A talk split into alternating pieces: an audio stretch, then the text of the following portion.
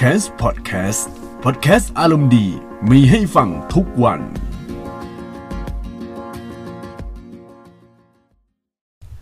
สวัสดีท่านผู้ฟังทุกท่านนะครับ ที่กำลังรับฟังพอดแคสต์ของ c a m p นะครับ ถ้าใครได้เติม PlayStation Plus มาแล้ว แล้วก็หรือคุณยังไม่ได้เติม PlayStation Plus นะครับ ตอนนี้ครับในเดือนกันยายนครับ มีเกมมาใหม่นะครับ มันเป็นเกมที่เอาไว้สำหรับ คนที่เป็นสมาชิก PlayStation Plus เป็นเกมฟรีนะครับ โดยมี 2 เกมหลักๆ เลยนะครับ หลังๆ มานี่ทาง PlayStation ก็เริ่มใจปั้มมากขึ้นครับ เอาเกมระดับแบบเกรดที่มัน A มานะครับ ไม่ได้เกรดเกรด B เกรดพวกอินดี้อะไรมาแล้วนะครับมันมันอาจจะมีบ้างที่แบบเออมีเกมเกรดอินดี้แต่ว่าตอนนี้ครับ เอาเป็นเกมที่แบบระดับที่เป็น A มี 2 เกมครับ ซึ่ง 2 เกมที่ว่าเป็นเกมแนว Action Adventure ทั้งนั้นครับ ก็อย่าง Batman Arkham Knight แล้วก็ เกม Darksider ภาค 3 นะครับ ซึ่ง Batman Arkham Knight Arkham Knight เนี่ย เป็นเกมที่ออกมาตั้งแต่ในปี 2015 นะครับ เป็นมุมมองแบบ Single Action Single Player Action Adventure นะครับ ในมุมมองแบบบุคคลที่ 3 นะ ซึ่งจะเซตในเมืองกอตแฮนซิตี้แบบ Open World คือ ถ้าคุณเนี่ย อยากจะรับรู้แบบบรรยากาศในเมือง Gotham City เนี่ย ถ้าคุณเป็นแฟน DC หรือว่าเป็นแฟนพวกแบบแบทแมนนะครับ ก็อย่าพลาดเกมนี้ครับ โดยเกมเนี้ยมันเคยมีข้อครหาแล้วก็มีปัญหาเวลา port ลงใน PC อยู่ครั้งหนึ่งแล้วนะครับ แต่ว่าภายหลังก็แก้เรียบร้อยแล้วนะครับ แต่ว่าถ้า port ใน PlayStation 4 พวก port ในพวกเครื่องเล่นเกม คอนโซลนะครับ ก็จะไม่มีปัญหา ถ้าคุณเป็นคนแบบอยากจะลองเล่นเกมแนวๆ Action Adventure กำลังมองหานะครับ ว่าเออ Batman Arkham Knight เนี่ย มันสนุกไหมนะครับ ในเกมสปอร์ตนะครับ ก็ได้รีวิวไปแล้วนะครับ ว่าเออตัวเกมคะแนนอยู่เท่าไหร่นะครับ ซึ่งราคาคะแนนก็ไม่ได้ขี้เหร่นะครับ โดยเกมสปอร์ตให้ถึง 7 คะแนนด้วยกันนะครับ เป็นเกมที่ดี แต่ว่าอาจจะไม่ได้ดียอดเยี่ยมอะไรขนาดนั้น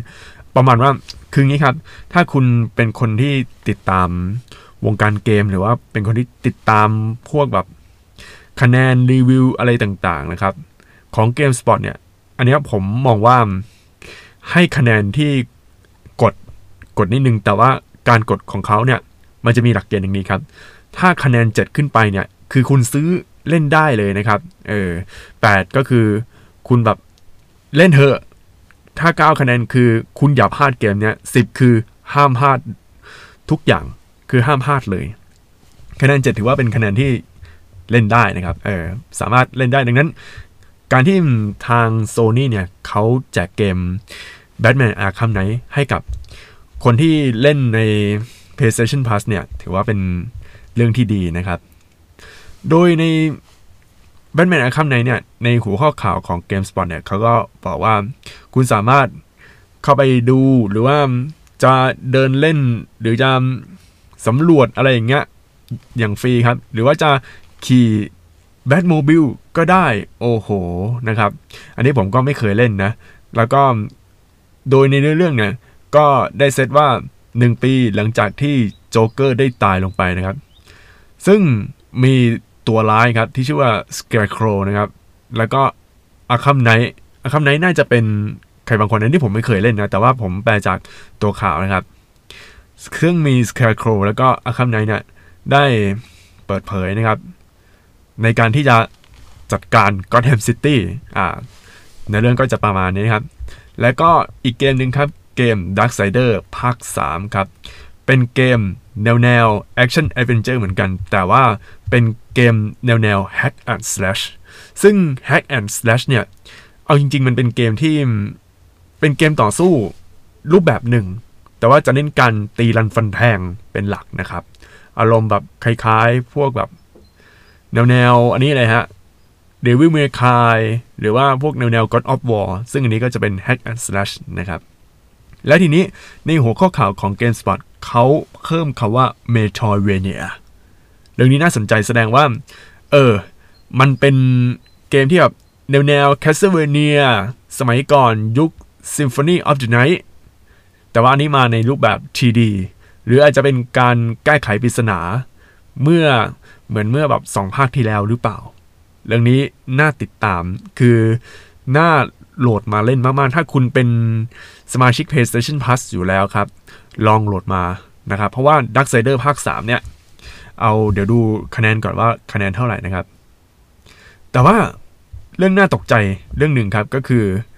Darksider ภาค 3 เนี่ย ผลตอบรับไม่ค่อยดีใน GameSpot ให้แค่ 4 คะแนน ตกลงนี่ เอาเกมคุณภาพไม่ดีมาแจกใช่ไหมเนี่ย เอ้ย เอาจริง ๆ คือ Darksider เนี่ย จริง ๆ น่าจะทำได้ดีกว่านี้ แต่ว่าได้แค่สี่คะแนนแต่ว่าถ้า user average นะครับ คือรีวิวของพวก user ทั่วไปเนี่ยที่ลงใน GameSpot เขาจะให้ 7.1 คะแนน ก็ถือว่าก็โอเคอยู่นะ แต่ว่าทาง GameSpot ให้แค่ 4 คะแนนนะครับ ตกลงให้เกมคุณภาพไม่ดีมาเหรอเนี่ย เดี๋ยวเดี๋ยวมาดูว่ามันมีข้อดีข้อเสียงไงบ้างสำหรับเกม Darksider ภาค 3 นะครับ โดย Darksider ภาค 3 ทาง GameSpot ให้คะแนนแค่ 4 คะแนน แล้วก็ให้เหตุผลมาว่าทำไมถึงได้ 4 คะแนนนะครับ ด้านดีก็คือ มันเป็นการโจมตีแบบตาต่อตาฟันต่อฟัน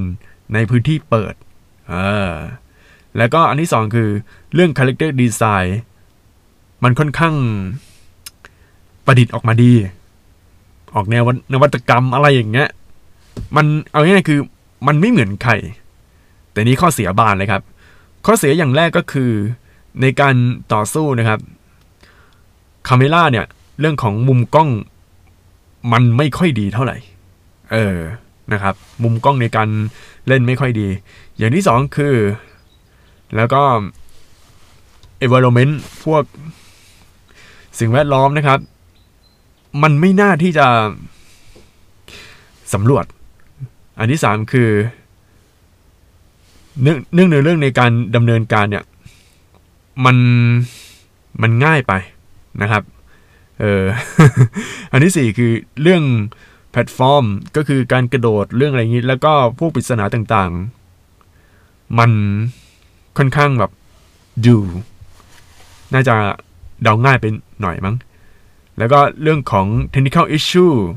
พวกแบบปัญหาเรื่องทางเทคนิค ก็มีเยอะ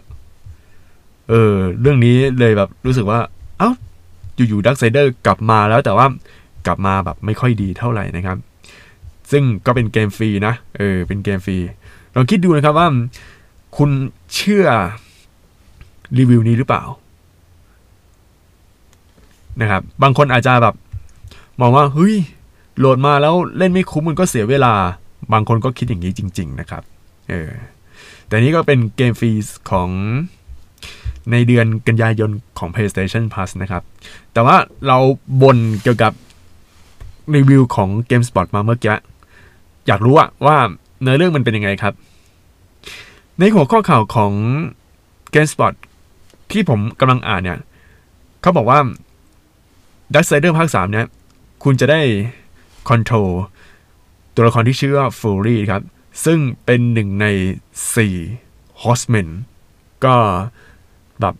สีอาชาอะไรสักอย่างนี้ผมจำชื่อไม่ได้ ซึ่งเป็น Horsemen หลังจากปรากฏการ์แบบ Apocalypse ก็คือการล่มสลายของโลกอะไรแบบเนี้ยแล้วก็เขากำลังหาบาปทั้งเจ็ดเอออันนี้ก็เป็นความเชื่อของทางศาสนาคริสต์นะครับ โดยฟูรี่เนี่ย ก็มีอาวุธ ประมาณสักสองสามอาวุธ ในคลังอาวุธของเขานะครับ อย่างเช่นใช้แส้แล้วก็ใช้ใช้มีดสั้นในการเคลือบพวก เคลือบพวก magic เคลือบพวกอะไรวะ เคลือบพวกเวทมนต์อะไรต่างๆครับ โดยมุมมองก็เป็นมุมมองแบบ third person ก็เหมือนกับ Batman Arkham Knight นะครับ แล้วก็สามารถ craft สามารถ เล่นกับพวกปริศนาต่างๆ แล้วก็กระโดดแบบแพลตฟอร์มก็ได้นะครับคำถามคือ